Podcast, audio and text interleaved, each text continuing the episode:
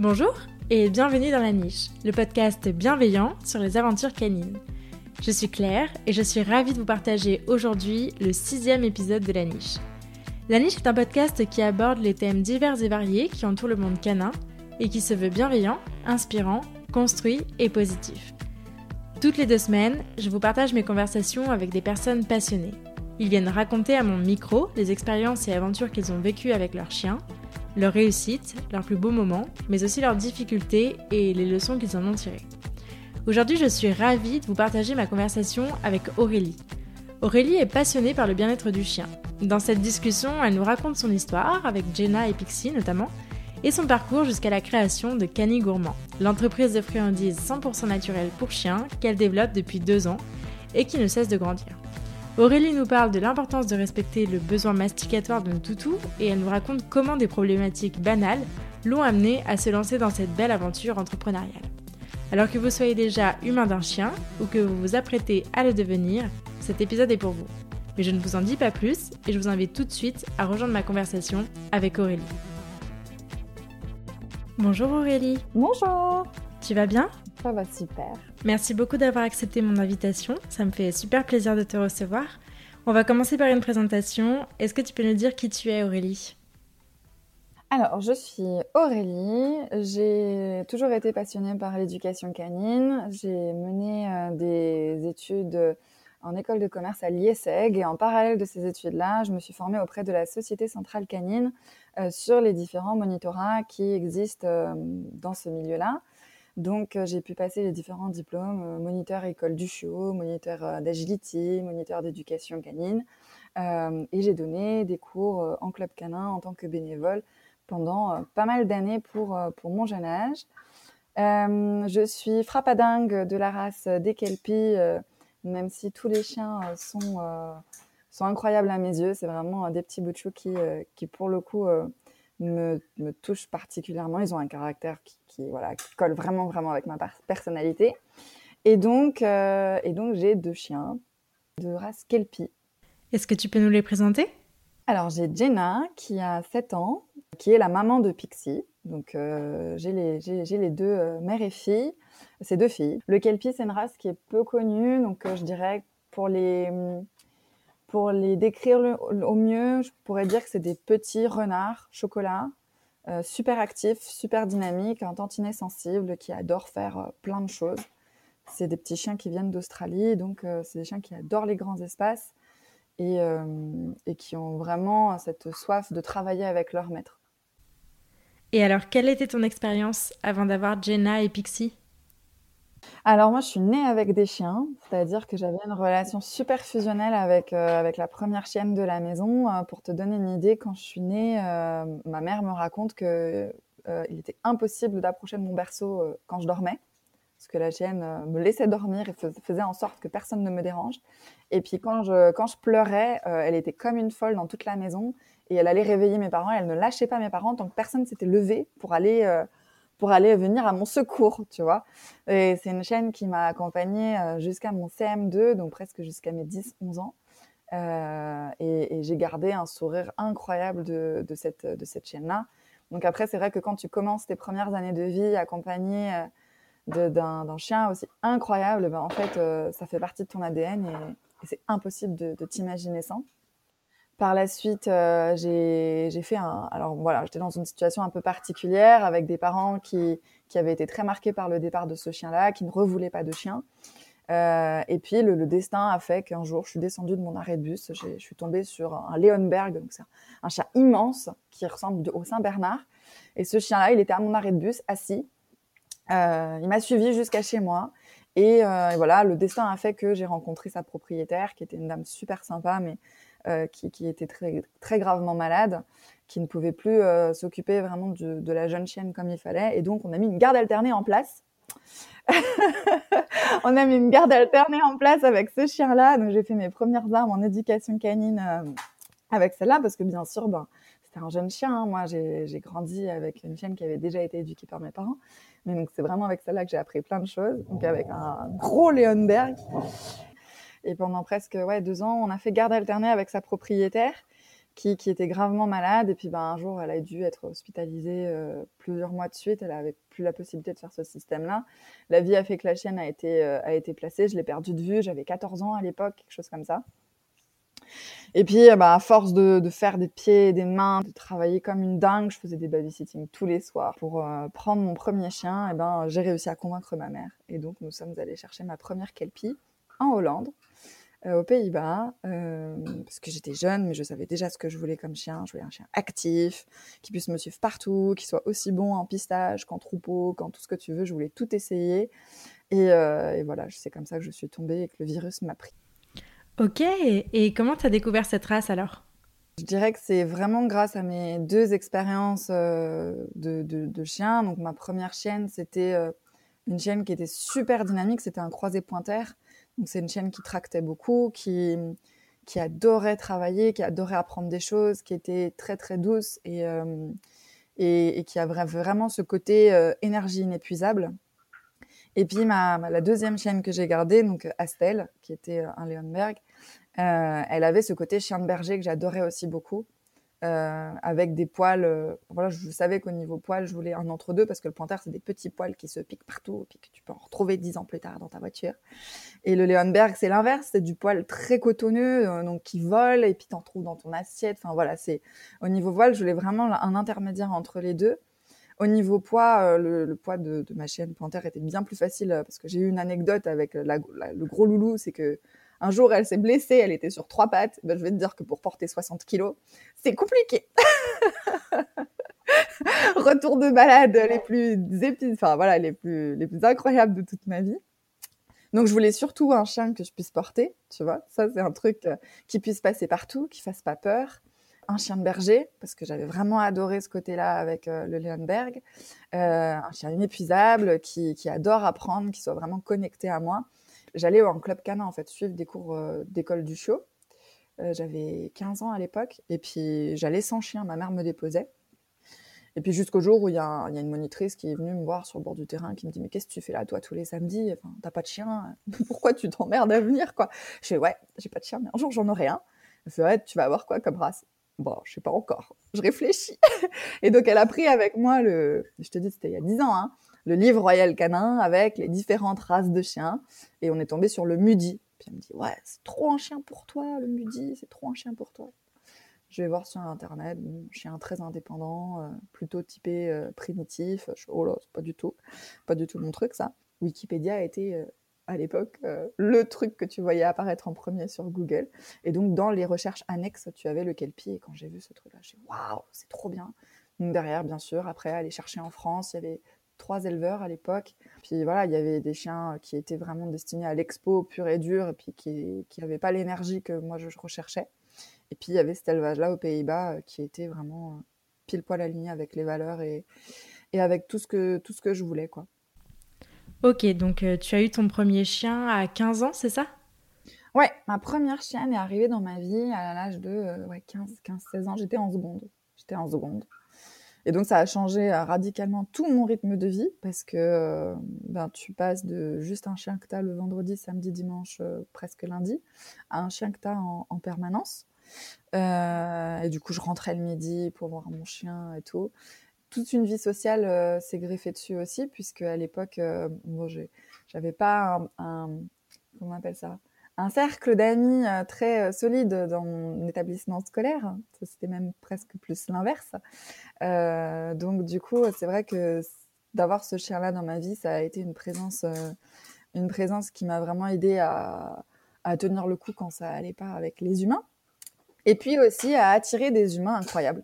à attirer des humains incroyables à moi, euh, parce que du coup, le fait de rentrer chez moi le midi, j'ai intégré ce qu'on appelle la sphère des vélos, du club vélo. Et le club vélo, en fait, c'était des, des, des jeunes de mon lycée, euh, comme moi, dans les mêmes classes que moi, quasiment, qui rentraient tous les jours euh, à midi, rentraient chez, enfin, ils rentraient chez eux à vélo. Et donc, on se retrouvait tous ensemble au parc à vélo, on prenait tous ensemble notre vélo, et puis, euh, de fil en aiguille, euh, ben, on se faisait des tournées, quoi. Donc, on allait manger chacun les, gens, les uns chez les autres. Et euh, bien sûr, vu que moi, j'étais hors de question que, que je prenne pas mon chien, et ben, souvent, je faisais un petit détour, je chopais ma poupette, et hop, on allait après manger chez les copains, quoi. Donc, ça m'a permis aussi d'attirer à moi des, des personnes euh, qui, que j'aurais pas forcément pu rencontrer sinon. Et, euh, et, et ça a été euh, ouais, des, des années lycée assez, assez incroyables, en grande partie grâce à elle.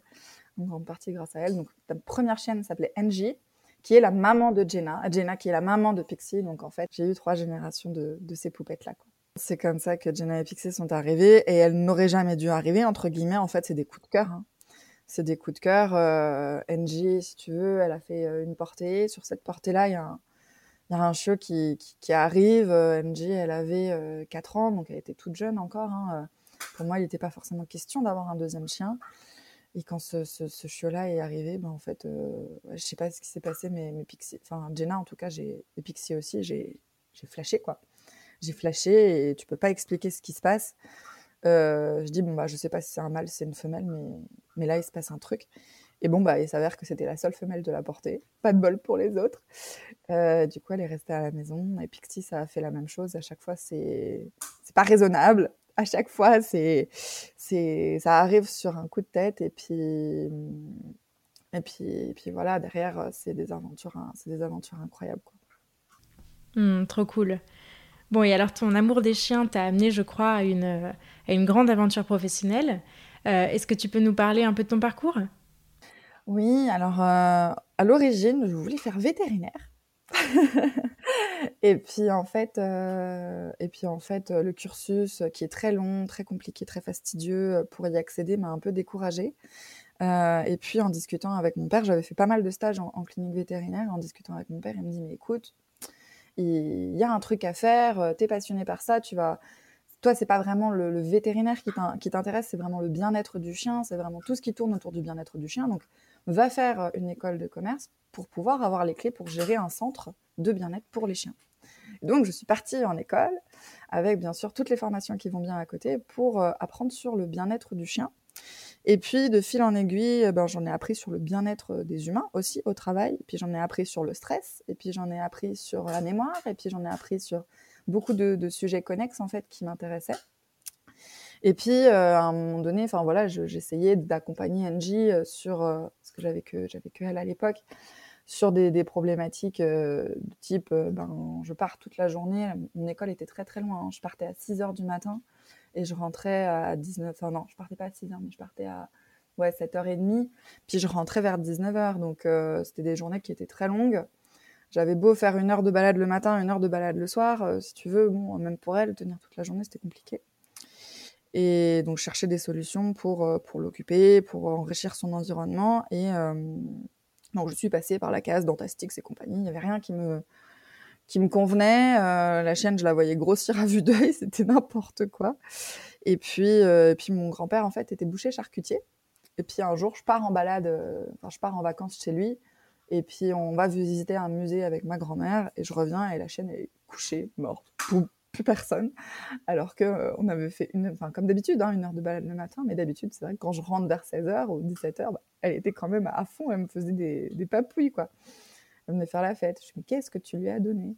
Je dis, bah voilà, j'ai pris un os comme ça. Et puis, j'ai, en profond, j'ai mis de la viande dedans. Je l'ai mis au congélateur. Et puis, je lui ai donné comme ça. Et puis, ah, oh, tu l'aurais vu, elle était comme une folle. Elle y a passé tout son après-midi. Ah ouais, ok. Et puis du coup, mais, mais... je dis, bah, je comprends pas que vous fassiez pas ça. Euh, moi, à l'époque de la boucherie, je récupérais des trucs, je les faisais sécher, et puis je les donnais à mes chiens.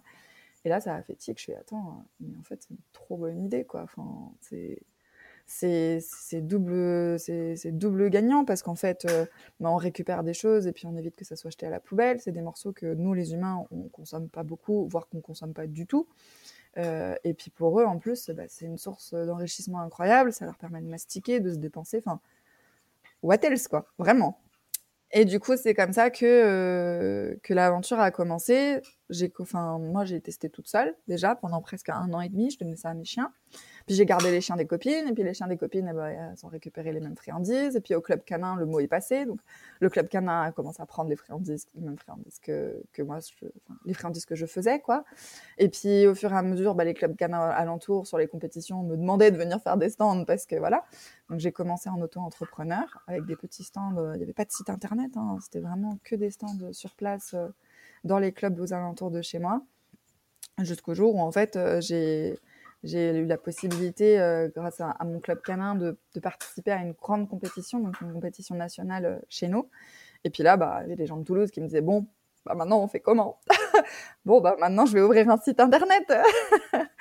Et puis voilà, son, j'ai appris tout sur le tas, j'ai ouvert ce site-là et, euh, et j'ai, j'ai réussi à le faire grâce à un ami qui s'appelle Alex. Et Alex, en fait, euh, c'est un peu mon super-héros du digital parce qu'il euh, est ingénieur informatique. Il m'a vraiment euh, aidée sur beaucoup, beaucoup de points quand j'étais bloquée. Euh, c'est vraiment lui qui, qui, qui, qui m'a permis de faire tout ça.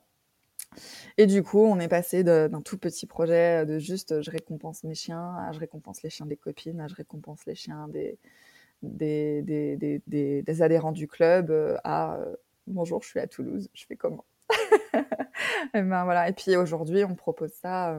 On, on a des clients qui sont à Tahiti, on a des clients qui sont à La Réunion, on a des clients qui sont au Portugal, en Belgique, euh, en Suisse. Enfin voilà, on a vraiment. Euh, on couvre un terrain assez incroyable et, et c'est, toujours, c'est toujours une vraie fierté de se dire que ben on, on a offert aussi cette possibilité à d'autres chiens de, de s'occuper euh, naturellement, quoi. Et c'est comme ça que Canigourmand est né. Et puis après, bon, chaque, chaque membre de l'équipe a sa petite histoire.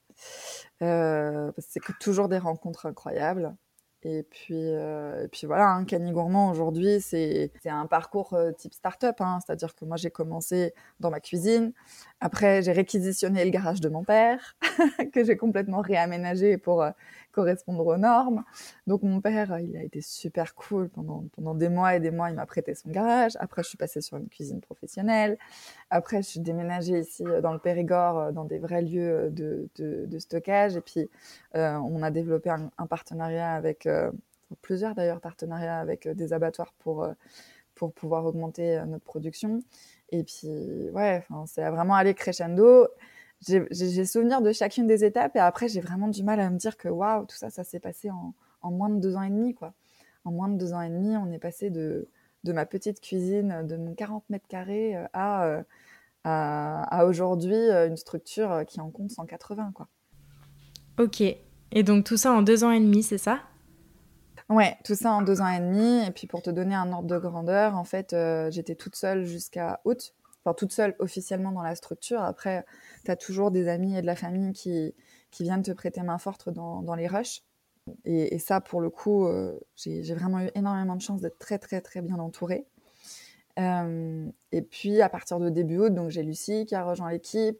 En octobre, c'est Cécile. En novembre, c'est euh, Théo, oui, Théo qui est arrivé en novembre. Et puis euh, Vincent qui est arrivé en décembre. Et voilà, aujourd'hui, on est cinq en, en très très peu de temps, en définitive. Donc ça fait beaucoup de monde à former. Et, euh, et je pense que c'est le plus gros challenge de toute cette aventure, en définitive. C'est d'arriver à répartir les connaissances acquises. Euh, et faire en sorte que, que ça continue de tourner rond. Parce que tout gérer toute seule, c'est énormément de travail. Mais de, de devoir répartir la connaissance, de devoir euh, transmettre, c'est, euh, c'est pas toujours, toujours facile. C'est pas toujours, toujours facile. Donc là-dessus, il y a énormément de remises en question. Et oui, j'imagine, j'imagine. Donc grosse année deux mille vingt, alors avec tous ces recrutements, euh, tu as eu une explosion de ton activité à un moment donné ou comment ça s'est passé ? En fait, si tu veux, pendant deux ans, j'ai vraiment mis en place des partenariats et je me suis vraiment battue comme une lionne. Euh, pour, euh, pour mettre en place des, des relations long terme avec les partenaires. Euh, et du coup, euh, bah, c'est le temps que le mot passe, c'est le temps que les gens, euh, euh, entre guillemets, contaminent hein, euh, les personnes qui cerclent autour d'eux. Et puis, avec le, le premier confinement, ça, on a pris un premier coup d'élan, euh, puisque bah, les gens, de plus en plus sur les... Les personnes qui étaient convaincues par Canigourmand se sont mis beaucoup plus sur les réseaux sociaux. Euh, on, on observait beaucoup plus leurs chiens aussi, euh, on put beaucoup plus les prendre en photo, tout ça. Donc euh, ça, ça arrivait énormément de fois où en fait on avait euh, des copines qui étaient sur Instagram qui prenaient leurs chiens en photo euh, là comme ça, hein, de manière anecdotique dans la journée. Puis bon bah il était en train de se, s'éclater comme Jenna est en train de s'éclater sur son sabot de veau. Et puis du coup ah mais qu'est-ce que tu lui donnes à ton chien ? Et de fil en aiguille, de fil en aiguille, le premier confinement a vraiment aidé euh, à faire passer le bouche à oreille. Et puis, euh, le deuxième confinement, euh, euh, bah, voilà, je pense que les gens ont vraiment pris conscience que le, les chiens étaient aussi dans un certain mal-être euh, et, euh, et ont cherché des solutions. Enfin, moi, en tout cas, c'est comme ça que je l'ai perçu. Ces premiers confinements, c'est un peu la découverte sur les réseaux sociaux, euh, euh, le, euh, le, un peu l'aspect nouveauté. Et le deuxième confinement, c'est vraiment le fait de, de prendre conscience que le chien n'est pas bien et de trouver des solutions. Et du coup, en trouvant des solutions, nous, on avait fait bah, les lives Facebook tous les vendredis ap- après-midi. Euh, on avait organisé aussi des lives avec nos partenaires sur d'autres sujets du bien-être. Et voilà, ils cherchaient, c'est plus des clients qui cherchaient des, des solutions pour que leur chien aille mieux, quoi. Donc oui, deux mille vingt, on a, on a, on a gagné, on a fait des, on a fait des convaincus. On a fait des convaincus en deux mille vingt et ça va, ça va continuer comme ça en deux mille vingt et un. On s'est rapprochés, j'ai fait des partenariats avec des cliniques vétérinaires qui m'accompagnent sur, euh, sur la mise en place de guides gratuits, sur la mise en place de, de live où, où en fait euh, bah, je donne des conseils et puis, puis j'explique euh, quoi faire pour que le chien aille bien dans sa petite vie. Mmh, trop cool. Bon, on va reparler de tout ça un, un peu plus tard, mais est-ce que tu pourrais nous présenter euh, les valeurs et l'offre de Canigourmand ? Alors, euh, les valeurs, je dirais que la première valeur, c'est la famille, parce qu'on part du principe que, euh, que le chien est un membre de la famille à part entière. On part du principe que chez Canigourmand, on est aussi une famille et que euh, tous les propriétaires de chiens, en fait, ont, ont une A D N, un A D N commun. Euh, qui, qui est en fait bah, l'amour des animaux, donc euh, on est aussi en quelque sorte une grande famille euh, et puis c'est vraiment comme ça que, que je l'ai vu, que je l'ai vécu euh, euh, moi c'est vrai que les, les, les plus belles rencontres euh, de, de ma vie, je les ai faites euh, plus ou moins grâce, grâce à mon chien, que ça soit parce que les gens ils viennent vers toi, ils font « Ah, il est mignon le chien !» ou que ça soit parce que, euh, parce que bah, voilà, t'as un chien, j'en ai un, viens on va faire une balade, donc euh, ce côté famille c'était vraiment super important pour moi. Euh, la deuxième valeur, euh, je dirais bah, le naturel, le nature, euh, protéger la nature, euh, rester dans des choses qui sont simples, euh, rester dans des choses euh, qui sont transparentes aussi, avec des compositions euh, qui sont euh, bah, intelligibles et, et, et compréhensibles. Euh, nous, en l'occurrence, euh, les compositions, elles sont très simples, c'est cent pour cent quelque chose. Euh, donc euh, même au niveau des marques hein, partenaires qu'on, qu'on distribue, euh, eh ben, on va avoir des sticks de noix de coco qui sont cent pour cent. Noix de coco, et puis on va avoir des, des, des, os, euh, des os de tripe, donc en fait c'est cent pour cent tripe de bœuf, c'est uniquement de la tripe qui a été compactée, donc, euh, donc voilà, naturel, et puis euh, je dirais que la troisième valeur, euh, ça serait euh, le dynamisme, le dynamisme, parce que, euh, parce que je trouve qu'il y a trop de chiens qui sont dans leur jardin et puis qui s'ennuient. Et il y a une espèce de folie euh, qu'il qui faut absolument propager pour, euh, pour donner envie et puis pour, pour euh, contaminer aussi hein, avec notre virus euh, euh, le fait d'intégrer le chien dans notre société, le fait de dire c'est pas juste un animal qui reste à la maison, c'est un animal sociable, euh, c'est un animal qui adore faire des choses avec son maître et, et donner la possibilité aux gens aussi de, de faire des trucs avec des humains, avec des chiens et de, que tout ce petit monde-là s'entende super bien et que on puisse avancer tous ensemble, quoi. Ah, c'est super. Bon, et alors, quels sont les futurs projets de Canigourmand ? Parce que je crois que tu as pas mal de choses qui arrivent. Oui. Alors, euh, du coup, sur la nouvelle structure, donc c'est tout récent, hein, on est en train de, de... Alors, on a déménagé ici, euh, en région Périgord, et puis, euh, et puis je m'étais positionnée, en fait, sur un projet euh, immobilier. Et donc, euh, ce projet-là avance à grands pas depuis, euh, depuis deux jours. Donc, euh, effectivement, on va avoir euh, toute une partie euh, terrain qui sera associée euh, à notre lieu euh, de préparation de colis. Euh, et en fait, l'idée, c'est après de développer euh, des euh, événements autour du bien-être canin sur place, donc en physique, euh, mais aussi à distance. Donc, euh, ça va être le, la principale, euh, le principal axe de développement euh, deux mille vingt et un, c'est, c'est propager euh, voilà, le, le, le, l'intérêt et l'importance du bien-être, euh, du bien-être canin sur plein, plein, plein d'aspects. Donc, on va organiser des stages sur euh, les premiers secours euh, animaliers, euh, on va organiser des stages sur euh, le massage canin, euh, on va organiser des stages sur le fitness, sur euh, les activités qu'on peut faire et qui sont sympas, même à faire à la maison, hein, comme le flair, comme euh, ce qui s'appelle le, le nose work, comme euh, le dog dancing, et cetera. Donc, il va y avoir tout un tas de choses qui vont se greffer euh, grâce, en fait, à l'arrivée de, de ce terrain-là. Ah, c'est génial. Ça va être, euh, ça va être un gros tournant pour l'activité aussi. C'est cool. Ouais, c'est vrai qu'en fait, euh, je trouve que le digital, c'est super. J'y ai pris vraiment beaucoup de plaisir. Euh, maintenant, euh, avec le confinement encore plus, il y a vraiment ce côté euh, relations humaines qui me manque beaucoup. Euh, et puis, à force d'être derrière un site internet, derrière un téléphone, euh, on n'a pas vraiment le même contact avec les gens. Et puis, ce côté-là me, me manque. Donc, du coup, euh, c'est vraiment quelque chose qu'on va, qu'on va pousser, que ça soit les lives, parce qu'on ne peut pas forcément tous se voir, hein. Euh, surtout dans le contexte actuel, tant qu'on n'a pas les autorisations pour ouvrir ces stages-là. Mais voilà, les lives, c'est sympa, on discute en même temps avec les gens, ils posent leurs questions, il y a, un, il y a une, une conversation presque en direct qui se fait. Et puis, pareil, les stages, ça va être vraiment, vraiment cool, j'ai, j'ai trop hâte. Mmh. Oui, et parmi les, les choses qui font que le chien doit être bien dans ses pattes, c'est effectivement le fait qu'il a de vrais besoins, qui ne sont pas toujours très bien connus de tous les propriétaires de chiens. Je crois que c'est une des missions aussi de, de Canigourmand que de communiquer sur ces besoins-là. Est-ce que tu pourrais nous parler de, du besoin masticatoire notamment ? Alors en fait, euh, le, oui, le besoin masticatoire, euh, moi je, j'utilise le mot besoin parce que pour moi ça fait sens euh, dans l'esprit des gens. En fait, euh, on sous-estime souvent ce, cette activité-là et on sous-estime de manière générale l'enrichissement de l'environnement du chien et son besoin de, et, et son besoin de, de s'occuper en fait. Euh, plus que son besoin vraiment de mastiquer. Euh, alors après, bien sûr, euh, si tu prends un chiot de, de quatre mois qui est en train de, de perdre ses dents de lait euh, et euh, qui a les gencives ultra gonflées et qui a qu'une envie, c'est de prendre un truc sous la dent parce que là, ça lui fait vraiment trop mal. Bien sûr que là, pour toi, ça va être un besoin de lui donner quelque chose pour éviter qu'il attaque tes meubles. Euh, mais pour le chien, ça ne sera pas un besoin en fait. Lui, il trouvera toujours quelque chose dans la nature ou chez toi à prendre sous la dent. C'est plus euh, voilà, les accompagner dans, dans notre vie d'humain, hein, parce qu'ils n'ont pas été, euh, ils n'ont pas été sélectionnés pour, pour, pour ça. Ils n'ont pas été sélectionnés pour cette vie. Ils ont été sélectionnés pour travailler avec des bergers des heures et des heures durant dehors. Ils ont été sélectionnés pour chasser dehors des heures et des heures durant, pour tirer des traîneaux, pour, pour aller chercher des, des personnes à l'eau. Enfin voilà, c'est, les chiens qu'on a aujourd'hui sont vraiment pas destinés à l'origine à, à subir notre vie de, d'humain moderne, Qui, qui vit dans une maison et puis qui ne se déplace jamais.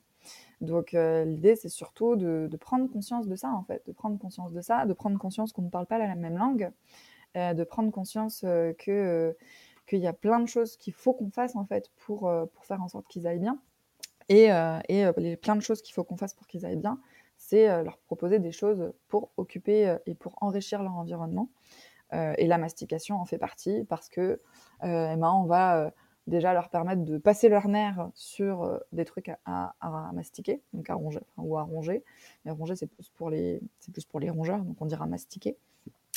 On va leur permettre aussi de découvrir des nouvelles textures, de leur découvrir des nouveaux goûts, des nouvelles odeurs. Si tu prends par exemple des, des oreilles de bœuf avec ou sans poils pour le chien, ça sera une découverte complètement différente Au niveau, euh, au niveau de la dégustation. Pourquoi ? Parce qu'il va peut-être pouvoir jouer avec sa langue, avec les poils, il va peut-être pouvoir les arracher. Et puis, ça va être des sensations, assez, des, des sensations inédites. Donc, euh, donc c'est plus de, de ce côté-là, en fait, euh, enrichir l'environnement du chien, où là, c'est vraiment un besoin. Le chien a besoin d'avoir un environnement euh, riche. Et puis après, bah, ça va pouvoir l'accompagner sur, sur des sujets un peu plus euh, axés côté santé, sur la prévention du tartre. Euh, parce qu'on euh, est, on est très rares propriétaires à, à aller prendre une brosse à dents et à brosser les dents de notre chien. Et puis, euh, c'est pas toujours évident de faire en sorte qu'ils, qu'ils acceptent.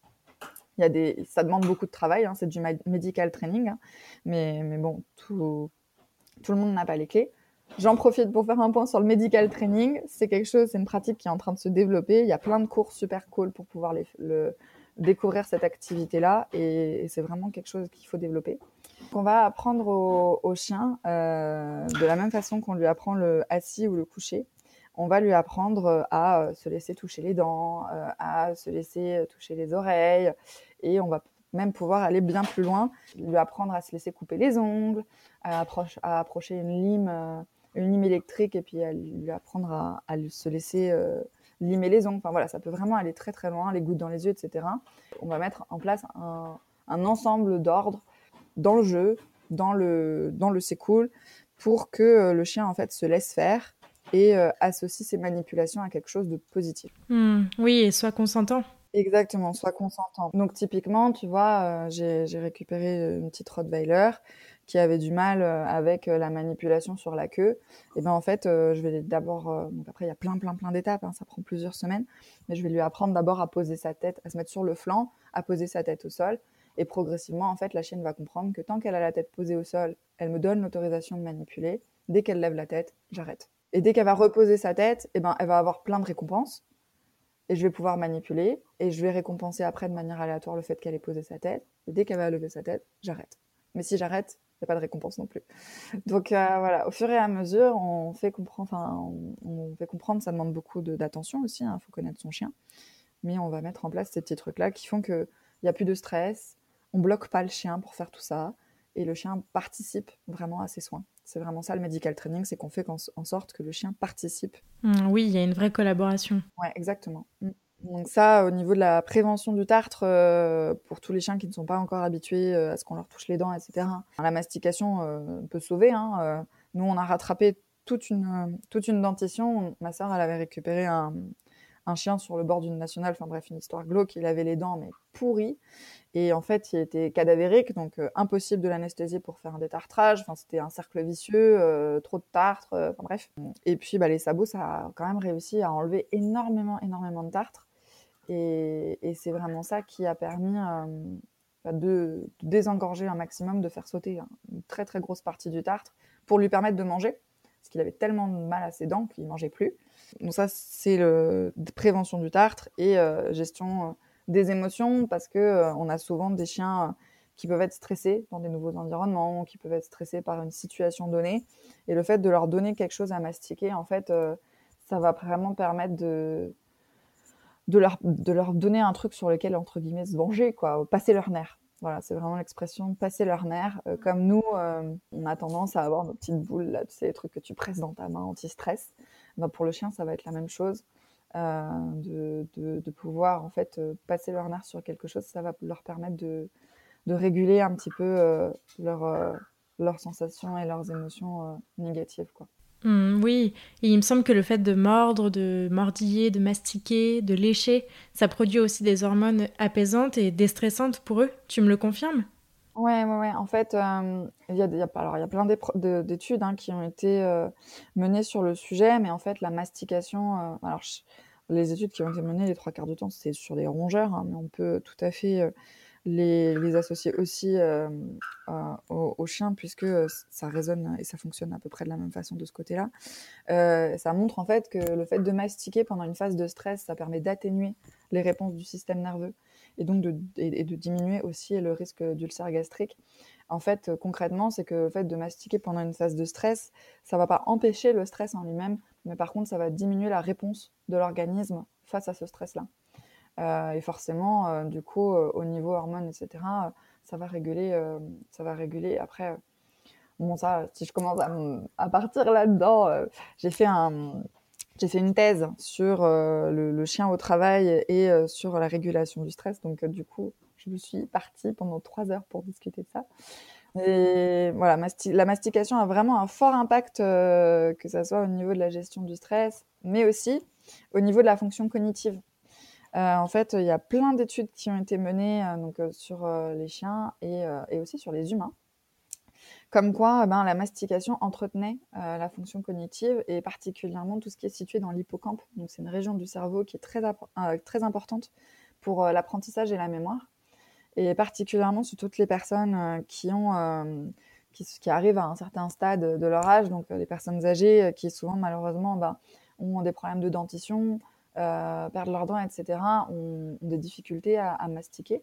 Euh, parce que plus, la force, plus forcément la possibilité mécanique de le faire. Et on s'est rendu compte qu'en fait, euh, eh ben, le fait de, de les aider euh, dans, euh, dans cette redécouverte de la mastication, eh ben, ça permettait de stimuler euh, l'hippocampe et de diminuer du coup euh, tout ce qui était euh, dégénérescence au niveau euh, mémoire et apprentissage. Donc il euh, y a plein, plein, plein de choses qui sont en train de se faire. C'est pas forcément uniquement sur les chiens d'ailleurs. Il euh, y a plein d'études qu'on peut récupérer pour faire des parallèles. Et maintenant qu'on se le dit, ben, en fait, euh, ça semble logique. C'est, ça semble logique. Maintenant que c'est dit comme ça, on dit bah, oui, c'est pas uniquement euh, la vieillesse qui fait qu'un animal, qu'un humain, qu'un individu euh, va perdre ses, euh, ses, ses, ses fonctions cognitives. C'est aussi, aussi et surtout parce que bah, au niveau du mouvement, en fait, au niveau de l'action, on, on monopolise et on, on stimule beaucoup moins euh, tout notre corps, et donc du coup, bah, tout le reste part, part après euh, avec cette, euh, cette non-stimulation, quoi. Donc voilà, mastication, stress, euh, apprentissage, mémoire, euh, c'est, c'est des choses qu'on, qu'on, a, qu'on ignore, hein, mais qui sont quand même super importantes. Et, et ça, encore une fois, ça participe au bien-être des chiens, quoi. Mmh, top. Bah écoute, euh, c'est hyper intéressant en tout cas tout ce que tu nous racontes là. Euh, chez Canigourmand, vous misez principalement sur la friandise naturelle. On entend donc qu'il existe des friandises pas ou moins naturelles qu'on pourrait trouver ailleurs. Euh, est-ce que tu pourrais nous parler de cette distinction entre les deux et de l'intérêt de choisir des friandises naturelles ? Alors l'intérêt d'aller sur de la friandise naturelle, je dirais qu'il est d'abord euh, pour le chien, dans le sens où euh, bah, le chien est, un, est quand même euh, à majorité, euh, à un régime alimentaire à majorité carnivore, hein. Euh, donc euh, le fait d'aller sur euh, de la friandise naturelle, c'est aussi garantir que ben, on lui donne ça et rien que ça. Il euh, y a énormément de, de friandises qui se sont développées, soi-disant anti-tartre, et puis qui, qui proposent la, la solution miracle pour tous vos problèmes. Euh, le vrai souci de ces friandises-là, c'est que souvent, bah, y a beaucoup de céréales, il y a beaucoup euh, de, de pommes de terre, de choses qui peuvent être très grasses, qui peuvent être euh, pas adaptées et pas forcément très intéressantes d'un point de vue nutritif pour le chien, c'est le moins qu'on puisse dire. Et, euh, et moi, je les compare un petit peu à un chewing-gum, en fait.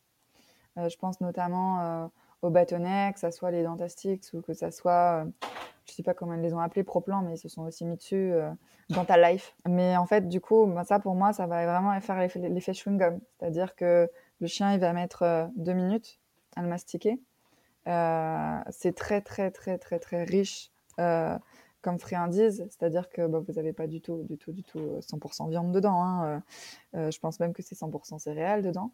J'ai plus les compositions en tête, mais voilà, vous allez avoir des œufs, je sais pas quoi, énormément de, de, de choses que vous ne pouvez pas identifier. Donc, par définition, si vous ne pouvez pas identifier le truc, c'est qu'il y a un problème. En fait, basiquement, pour moi, quand je lis, mais même pour moi, hein, en tant qu'humain, hein, quand je lis une composition et que je vois quelque chose, et puis que je vois saccharide, je sais pas quoi, et que j'arrive pas à déterminer précisément ce que c'est, je fais oula.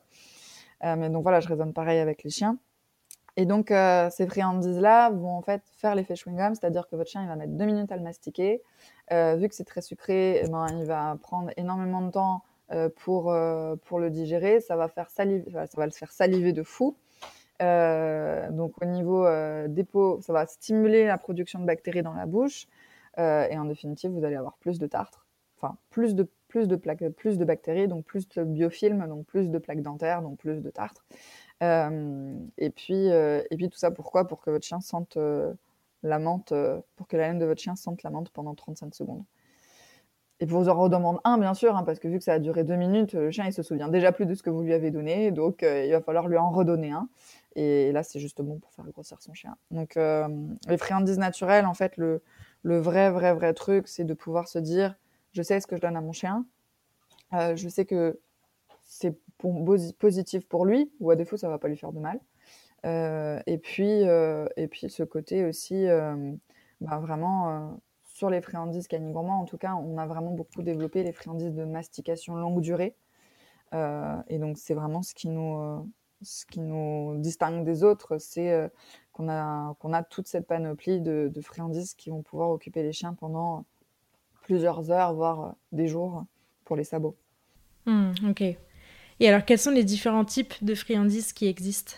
Alors, euh, un point que je n'ai pas, euh, pas précisé et puis qui me vient à l'esprit maintenant sur le euh, bah, qu'est-ce que c'est qu'une friandise naturelle et qu'est-ce que c'est qu'une bonne friandise. Euh, une bonne friandise, ce n'est pas forcément une friandise qui dure longtemps. C'est une friandise euh, où le, le chien, en fait... Euh, alors, en, en tout cas, une friandise d'occupation, ce n'est pas forcément une friandise qui dure longtemps. Une bonne friandise d'occupation, c'est une friandise où le chien va mastiquer. Et ça va dépendre du nombre de coups de dents qu'il va mettre dedans pour, euh, pour, euh, y mettre, euh, pour arriver à la fin, quoi. C'est-à-dire que souvent, en fait, euh, les gens, ils ont tendance à prendre des, des friandises excessivement dures, je pense notamment aux bois de serre pour des chiens, et c'est pas vraiment toujours adapté, hein. Euh, pourquoi ? Parce qu'une friandise d'occupation qui va être vraiment intéressante, c'est une friandise où le chien euh, va presser, en fait, mastiquer, donner des coups de dents, euh, de manière répétitive et, euh, et, et rapprochée, en fait.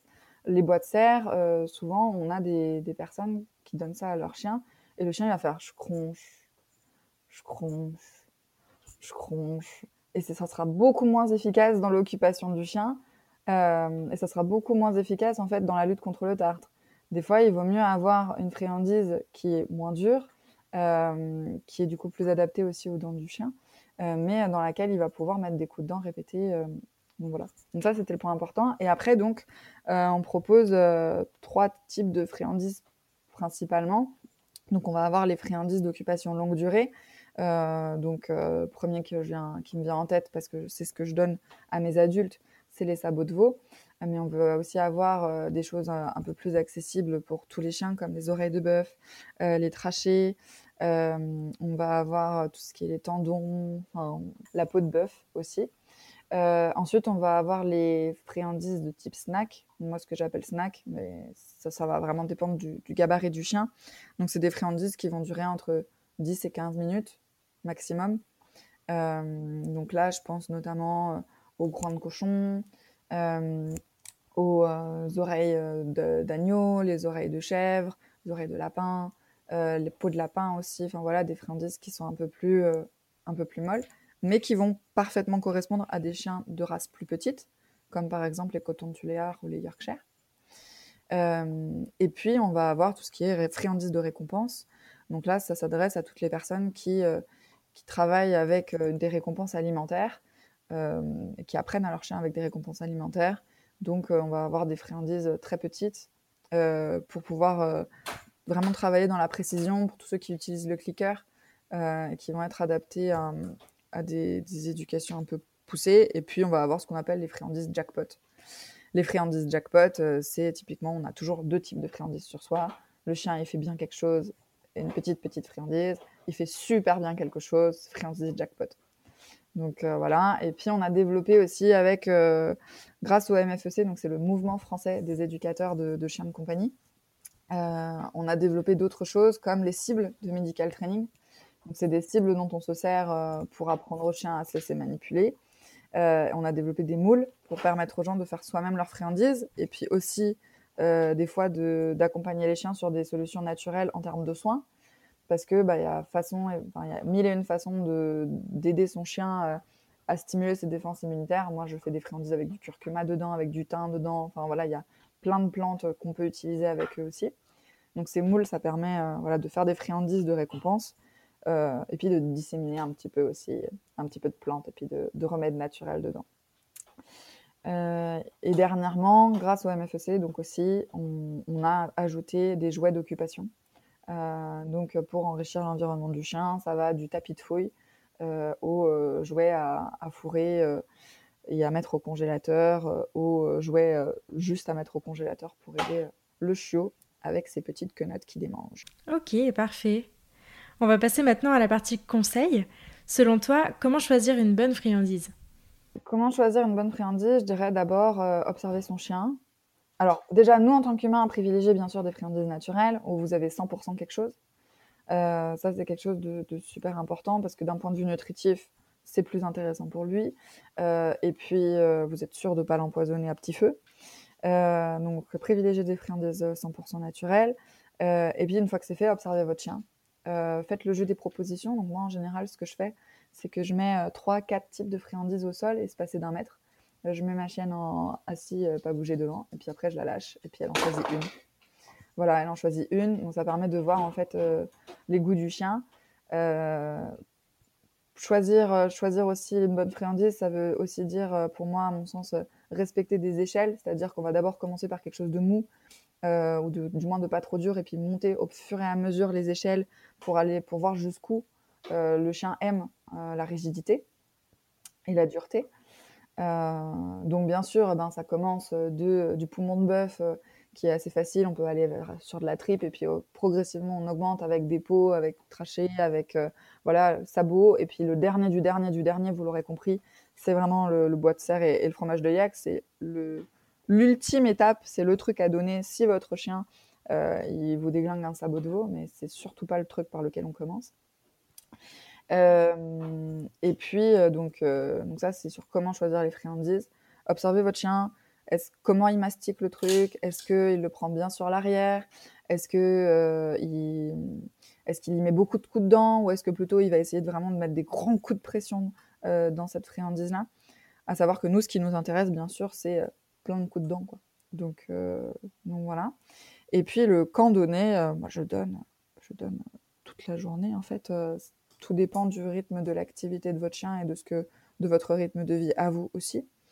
Euh, typiquement, euh, euh, je vais euh, donner des friandises. Euh, alors moi, il y a des sabots systématiquement accessibles H vingt-quatre dans la maison.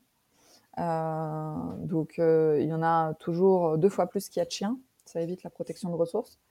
Euh, c'est des petites astuces tout bêtes, hein, mais quand on a plusieurs chiens à la maison, c'est pas tous les jours facile de, de gérer. Et le fait de mettre beaucoup, beaucoup de ressources, en fait, bon, pour nous, humains, c'est un peu pénible parce qu'il faut faire attention de ne pas mettre les pieds dedans. Mais, mais pour les, pour les chiens, en tout cas, c'est aussi une source... Euh, c'est aussi une, enfin, voilà, c'est plus une source de conflit puisqu'il y en a tellement qu'ils n'ont pas besoin de, de se bagarrer pour les avoir. Euh, donc, il y a des friandises qu'on... Enfin, il y a des chiens avec lesquels on peut laisser des friandises accessibles en permanence. Il y en a d'autres avec lesquels on ne peut pas le faire parce qu'ils sont tellement au taquet que... Voilà. Euh, donc, le camp, je dirais... ben Euh, vous êtes en télétravail, vous avez besoin euh, que le chien se pose, euh, vous pouvez donner une friandise d'occupation.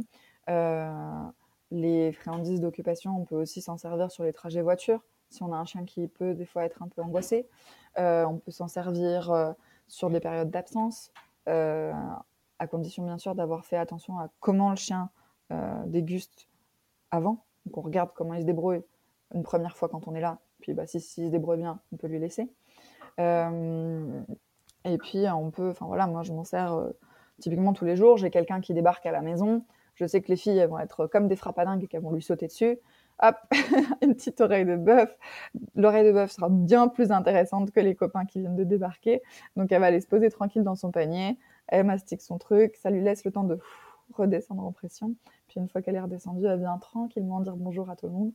Euh, voilà, c'est des petites astuces qui, qui facilitent le quotidien, quoi. Mmh, super. Bah, euh, merci beaucoup parce que j'apprends vraiment plein de choses grâce à toi là, donc euh, c'est trop cool. Je vais te poser maintenant la question signature de ce podcast. Euh, qu'est-ce que ça a changé à ta vie de vivre avec tes chiens et surtout qu'est-ce que cette super aventure entrepreneuriale t'apporte au quotidien?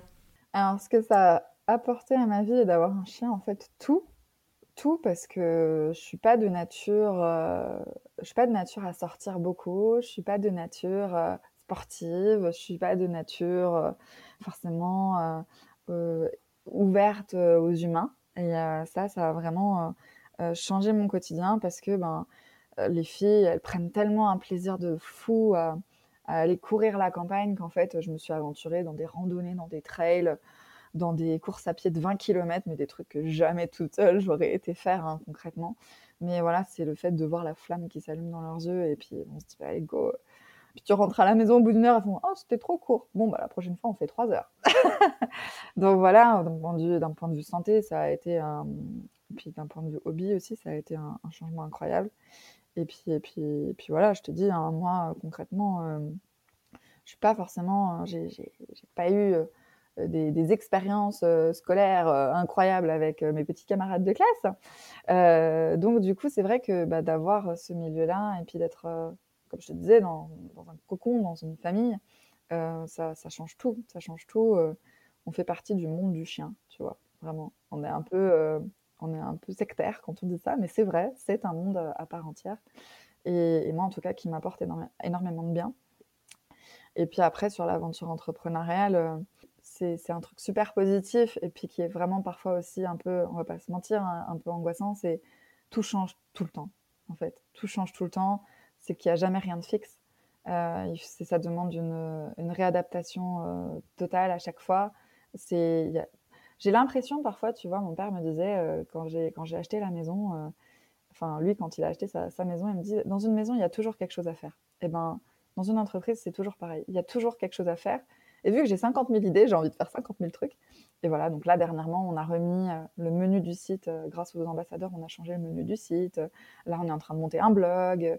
On est en train de monter une chaîne YouTube. Euh, on va développer des partenariats aussi euh, bah voilà, sur, des formats, sur des formats live, sur des formats podcast. Euh, parce qu'on s'est rendu compte qu'on bah, avait énormément de savoir, tous, dans l'équipe. Et puis qu'on avait un peu des difficultés à, à le transmettre. Donc, le format audio est, est quand même vachement plus... Euh, vachement plus sympa pour pouvoir communiquer avec les gens. Donc voilà, donc en fait, c'est vraiment un truc de fou parce que l'aventure entrepreneuriale, c'est cinquante mille projets, euh, c'est des, des superbes belles rencontres euh, et c'est ce côté transmission de connaissances, que ça soit dans l'équipe ou que ça soit ben, avec euh, toutes les personnes qui ont des chiens en fait. Donc ça, là-dessus, ouais, c'est, c'est, c'est, c'est, c'est trop cool et, et encore une fois, je... Je m'estime vraiment chanceuse parce que je pense que si je n'avais pas fait certaines rencontres, euh, j'en serais pas là aujourd'hui. Et, euh, et le projet Canigourmand n'en serait pas là aujourd'hui non plus. Euh, et, et l'intérêt pour la mastication aujourd'hui ne serait pas là non plus. On a été les premiers euh, à parler de, de ce besoin de mastiquer, en tout cas en ligne. En tout cas en ligne. Et, et du coup... Euh, Ça, pouvoir aujourd'hui s'adresser au grand public, c'est vraiment quelque chose qui nous semble important et, et qu'on va développer en deux mille vingt et un. Ah, top. Bah, ça donne envie de voir la suite. C'est plein de motivation, là, toutes ces belles choses qui arrivent. Donc, j'ai hâte de voir tout ce que Canigourmand va développer dans les prochains mois. Euh, est-ce qu'il y a des ressources que tu aimerais partager à nos auditeurs, que ce soit des livres, films, podcasts, et cetera, tout ce que tu veux? Alors moi, je parlerai de, de, de quatre livres. Bon, ça fait beaucoup de lectures. Euh, le, le premier, qui pour moi est un vrai coup de cœur qu'on propose sur la boutique, c'est euh, Le chien, cet animal qui nous échappe. Donc c'est un livre de Audrey Ventura euh, qui, qui, qui est assez épais mais qui est vraiment super complet. Euh, c'est un livre en fait qui parle euh, ben, du chien de manière générale et de tout ce, ce que j'ai pu euh, évoquer dans, dans ce podcast sur... Euh, Ben voilà, ses origines, euh, sa psychologie, euh, comment le faire pour euh, l'intégrer à notre environnement et vraiment en fait sa nature profonde, euh, des choses qu'on a oubliées de, de cet animal qui nous échappe pour le coup. Donc euh, voilà, c'est un livre qui est disponible sur la, sur la boutique euh, et que je recommande. C'est pour moi la lecture et la révélation de, de l'année. Après, euh, un livre que j'utilise beaucoup avec mes petits cousins, parce que j'ai la chance d'être entourée par, par une famille très aimante et avec des jeunes enfants. J'adore les petits-enfants. Euh, c'est le livre de Cerise et Cracotte. Donc, c'est un livre, en fait, qui permet de... Donc, c'est un livre qui est destiné aux enfants, euh, qui permet d'intégrer le chien, en fait, et de faire comprendre aux enfants euh, des notions euh, de base euh, sur comment communiquer avec un chien et comment se comporter avec lui. Donc j'adore ce format de, de livre pour enfants parce qu'en fait il est super bien conçu, les dessins sont vraiment accessibles pour les enfants et, et ça évite d'avoir ce...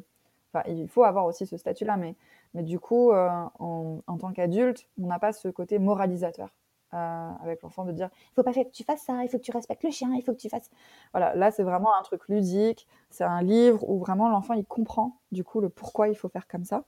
Et, et, et il voit le, il voit les dessins, il voit le chien, et voilà, c'est, c'est vraiment une expérience super cool. Danse avec ton chien, qui a sorti un livre qui s'appelle Commencer, euh, Commencer le dog dancing. Donc en fait, c'est Danse avec ton chien, c'est une communauté euh, qui, qui, qui met en avant euh, tous les apprentissages qu'on peut faire avec un chien à la maison. Euh, et donc en fait, le principe du dog dancing, c'est qu'on va apprendre une multitude de petits ordres, de petits trucs au chien. On va mettre une musique délirante et puis on va danser avec le chien après grâce aux petits trucs qu'on lui a appris. Donc ça va du tourne, ça va du slalom entre mes jambes, au pan, au, au va chercher une balle, enfin voilà. Et c'est vraiment une communauté qui est super active. Le livre, il est très très bien conçu aussi. Il y a plein de vidéos pour apprendre des trucs avec son chien à la maison. Et puis euh, un, un autre et dernier livre, c'est euh, Commencer le, le nosework. Euh, donc c'est aussi un livre qui va arriver sur la boutique, et c'est euh, Laure Hanouna qui, qui l'a créé et, euh, et le nosework en fait c'est pareil, c'est qu'on va stimuler euh, le chien et on va lui faire faire des petits, de, des petits travaux de, de recherche d'odeur euh, dans la maison avec des ateliers super simples qu'on peut construire soi-même et donc du coup encore une fois on enrichit son environnement et on bosse avec lui et donc euh, lui forcément il adore et puis, et puis j'avoue que personnellement c'est une très grande fierté. Euh, j'ai déjà fait la démonstration avec des copains, donc euh, bien sûr il y a plein d'étapes avant d'y arriver. Moi, je prends un sachet, euh, je prends un sachet de thé. Donc, Jenna adore l'odeur pomme-cannelle. Donc, je prends mon sachet de thé pomme-cannelle. Je laisse mon chien euh, dans, sur son tapis. Je lui dis qu'il ne peut pas bouger. Je me balade avec mon sachet pomme-cannelle dans toute la maison. Je monte à l'étage. Je fais des... Je fais des, fa... des comment on appelle ça des, des fausses pistes. Donc, je pose un coup le sachet sur une étagère. Je l'enlève. Je repose sur une autre étagère. Et je redescends dans mon salon. Et là, je dis avec fierté, Jenna, cherche. Et tu vois le chien partir. Poc, avec le nez en l'air, il fait ta ta ta ta ta ta, qui passe partout où toi t'es passé. Bon, encore une fois, hein, ça fait des mois qu'on travaille ça, hein, donc euh, on n'arrive pas comme ça en claquant des doigts. Mais tu vois le chien qui part, le nez en l'air, ta ta ta ta, qui va dans une première pièce, qui sniffe l'endroit où t'as posé ton sachet de thé et qui te regarde et fait hein, c'est pas là. Hop, et qui repart sur sa piste, ta ta ta ta, et qui récupère le sachet, qui, qui, qui marque le sachet de thé, et qui te regarde en mode maman, il est ici. Et voilà, tu vois, c'est des petites activités euh, qui les fatiguent. Et qui les stimule, qui les occupe, ça prend pas du tout, ça prend pas de temps le soir, et ça permet vraiment de, de développer une collaboration incroyable, parce que c'est quand même des animaux qui à l'origine ont été sélectionnés pour collaborer avec nous et pas pour juste faire canap jardin, quoi. Donc euh, forcément que que quand on part sur des sur des activités comme ça, euh, ça rend tout le monde heureux et franchement c'est tellement fun. Et je suis très fière, je suis très très fière. La prochaine étape c'est qu'elle retrouve mon téléphone portable. Parce que j'ai la fâcheuse manie de le poser n'importe où. Donc, il faut que je trouve hein, une astuce pour mettre une odeur sur mon téléphone portable. Mais, euh, mais voilà, faites des choses avec vos chiens. Et, et, et c'est tout ce que... C'est, c'est vraiment le, le truc. Faites des choses avec vos chiens. Il y a plein, de, plein, plein de ressources qui sont super top. Et, et allez-y, c'est, c'est pour les trois quarts en plus du contenu gratuit. Donc, euh, il ne faut surtout pas hésiter. Et, et ils valent la peine, quoi. Ils valent la peine. Mmh, oh, c'est un beau message de conclusion ça. Où est-ce qu'on peut rediriger les auditeurs qui souhaiteraient suivre ton travail et découvrir Canigourmand? Alors on a un compte Instagram et on a une page Facebook, donc euh, sur Instagram Canigourmand et puis sur Facebook Canigourmand. Euh, on fait du coup euh, tous les vendredis dix-huit heures trente des lives sur des thématiques différentes. Donc là hier soir c'était sur le chiot. Euh, la semaine dernière, c'était sur le tartre. La semaine encore d'avant, c'était sur le chat. La semaine prochaine, ça va être sur le entre guillemets naturel. Euh, et puis la semaine encore d'après, ça sera sur, sur les chiens euh, âgés. Euh, donc euh, voilà, on propose des, des vidéos thématiques et des lives en fait où, sur les, lesquels je réponds aux questions en même temps. Euh, et puis bien sûr, le site, le site internet Canigourmand. Euh, le blog n'est pas encore en ligne, on est encore de, en train de travailler dessus, mais, euh, mais tout sera annoncé sur le site euh, Canigourmand euh, dès que tout sera, tout sera prêt. Donc euh, c'est voilà, c'est notre plateforme, euh, c'est notre plateforme, euh, c'est notre boutique en ligne, mais c'est aussi une plateforme d'information et ça sera de plus en plus une plateforme d'information. C'est aussi là-dessus que vous pouvez retrouver les guides gratuits dont j'ai parlé dans... précédemment, euh, les guides gratuits donc euh, vous pouvez télécharger euh, directement en fait euh, sur le site. Parfait. Eh ben, merci beaucoup Aurélie. Bonne année deux mille vingt à toi. Elle s'annonce euh, remplie de belles choses. Oui, effectivement, je pense que ça va vraiment être euh, une année super challengeante. Merci à toi de m'avoir invitée à, sur ce podcast. Euh, c'était super cool de pouvoir euh, échanger avec toi. Euh, et d'ailleurs, euh, je pense qu'on peut l'annoncer un petit peu euh, en avance. Euh, donc, euh, pour te remercier et pour euh, remercier euh, toute la communauté de La Niche euh, de s'intéresser euh, donc, euh, à la bienveillance envers, euh, envers les chiens, euh, je vous propose de lancer un petit concours sur les réseaux en partenariat, donc euh, La Niche et euh, Canigourmand, pour régaler vos loulous et puis euh, bah, promouvoir la bienveillance. Oh, c'est trop gentil, merci beaucoup. Bah, écoute, j'espère que ça plaira à tous les auditeurs de La Niche. À bientôt Aurélie, tu me tiens au courant et puis euh, je suivrai avec attention toutes tes avancées alors. Ah bah, avec euh, plus que grand plaisir, plus que grand plaisir. Trop cool, bah écoute, merci beaucoup Aurélie, à bientôt. Merci, à bientôt. Merci beaucoup de vous être joints à ma conversation avec Aurélie et de l'avoir écoutée jusqu'au bout. J'espère que ce nouvel épisode vous a plu et si c'est le cas, je vous invite à en parler à des amis qu'ils pourraient aider et à le partager sur les réseaux sociaux en nous taguant arobase canigourmand et arobase la niche podcast. Comme nous l'a annoncé Aurélie, on se retrouve sur Instagram dès aujourd'hui pour le tout premier concours de La Niche. Si vous souhaitez soutenir ce projet, vous pouvez aussi me laisser une note et un commentaire sur la plateforme que vous utilisez pour m'écouter. Ça aide beaucoup le podcast à développer. Pour enrichir votre écoute, n'hésitez pas à visiter mon site la niche podcast point f r. Et enfin, pensez à vous abonner au podcast et à me suivre sur Instagram pour ne rien rater des prochains épisodes. Ils arrivent très vite. D'ici là, prenez soin d'eux, prenez soin de vous et je vous dis à la prochaine!